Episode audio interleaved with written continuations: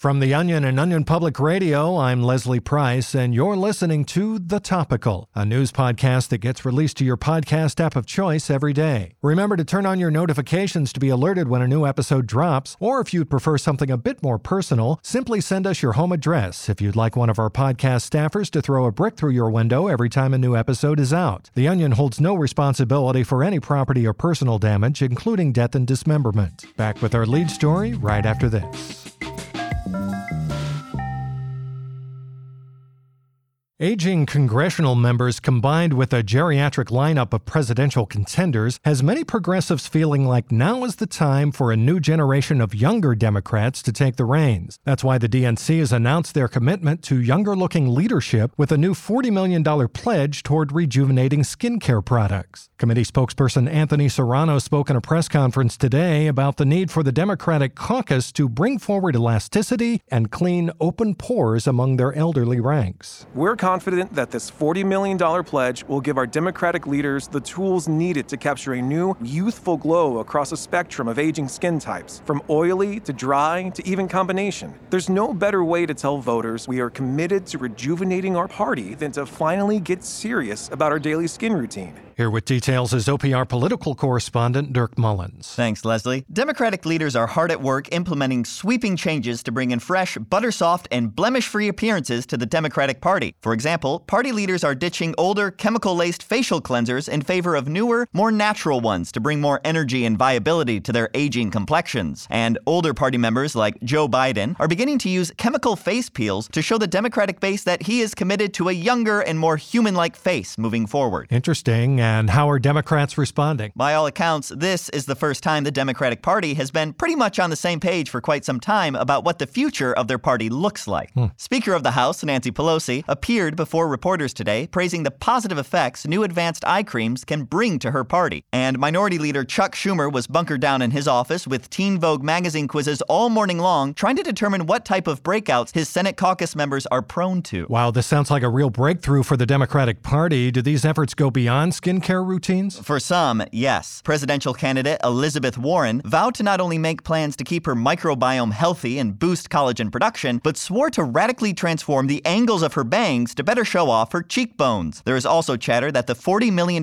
pledge includes funding to help Bernie Sanders wear pants that fit moving forward. Thanks for the report, Dirk. I look forward to hearing which products work best. I've had severe cystic acne for a decade, and I'm ready to find the right nightly cream that will reduce the swelling in my face so I can see again. Well, best of luck.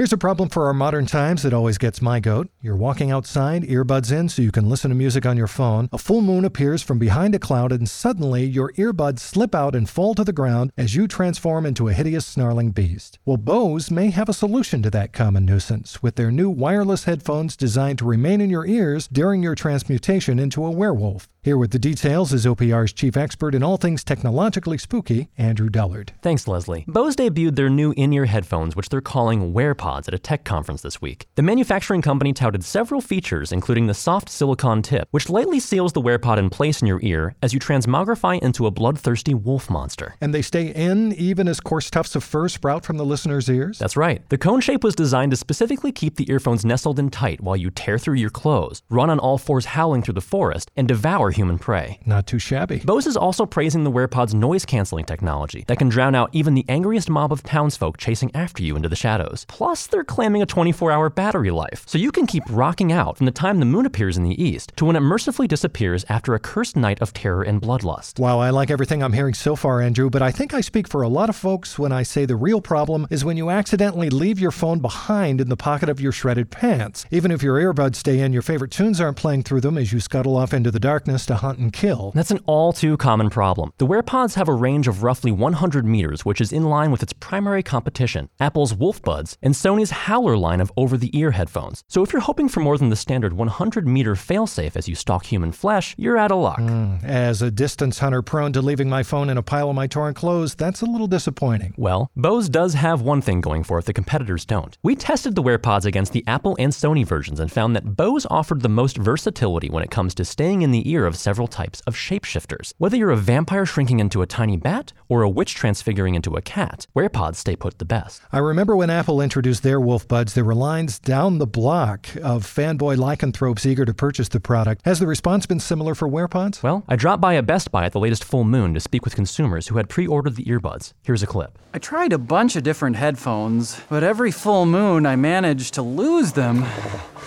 These ones are expensive.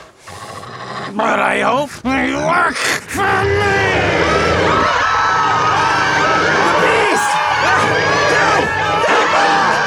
Sounds like a bloodbath. It was. But I connected with the man a few days later via Twitter, and he said the WearPods were incredibly comfortable and, most importantly, stayed in place during the duration of his pursuit and eventual slaughter of the man we heard in the recording. Sounds like a success story. Thank you, Andrew. Thank you.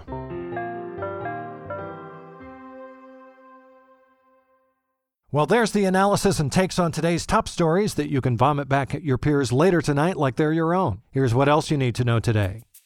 Amy Klobuchar is under fire today for breaking Pete Buttigieg's nose after mistaking him for one of her aides. Klobuchar apologized to Buttigieg in a statement, saying the former South Bend mayor closely resembled a staffer whom she whips a lampshade at every night to decompress. Treasury Secretary Steve Mnuchin spent another long day in his office polishing the nation's coins. Mnuchin reportedly doesn't mind the arduous task of shining each and every penny, nickel, dime, quarter, half dollar, and even a few silver and Sacagawea dollars, calling it a satisfying job that, quote, someone's got to do, so it might as well be me. And just outside of Philadelphia, Roxborough Memorial Hospital announced today that they've left a large pile of extra organs outside on the curb of the emergency room. The hospital says the extra organs are no longer needed and can be collected on a first come, first served basis, so don't miss out. I might have to go grab a few extra myself.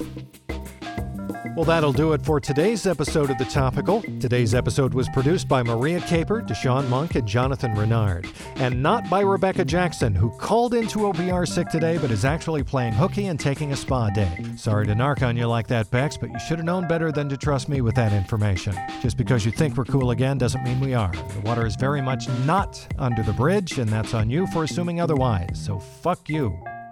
See you tomorrow.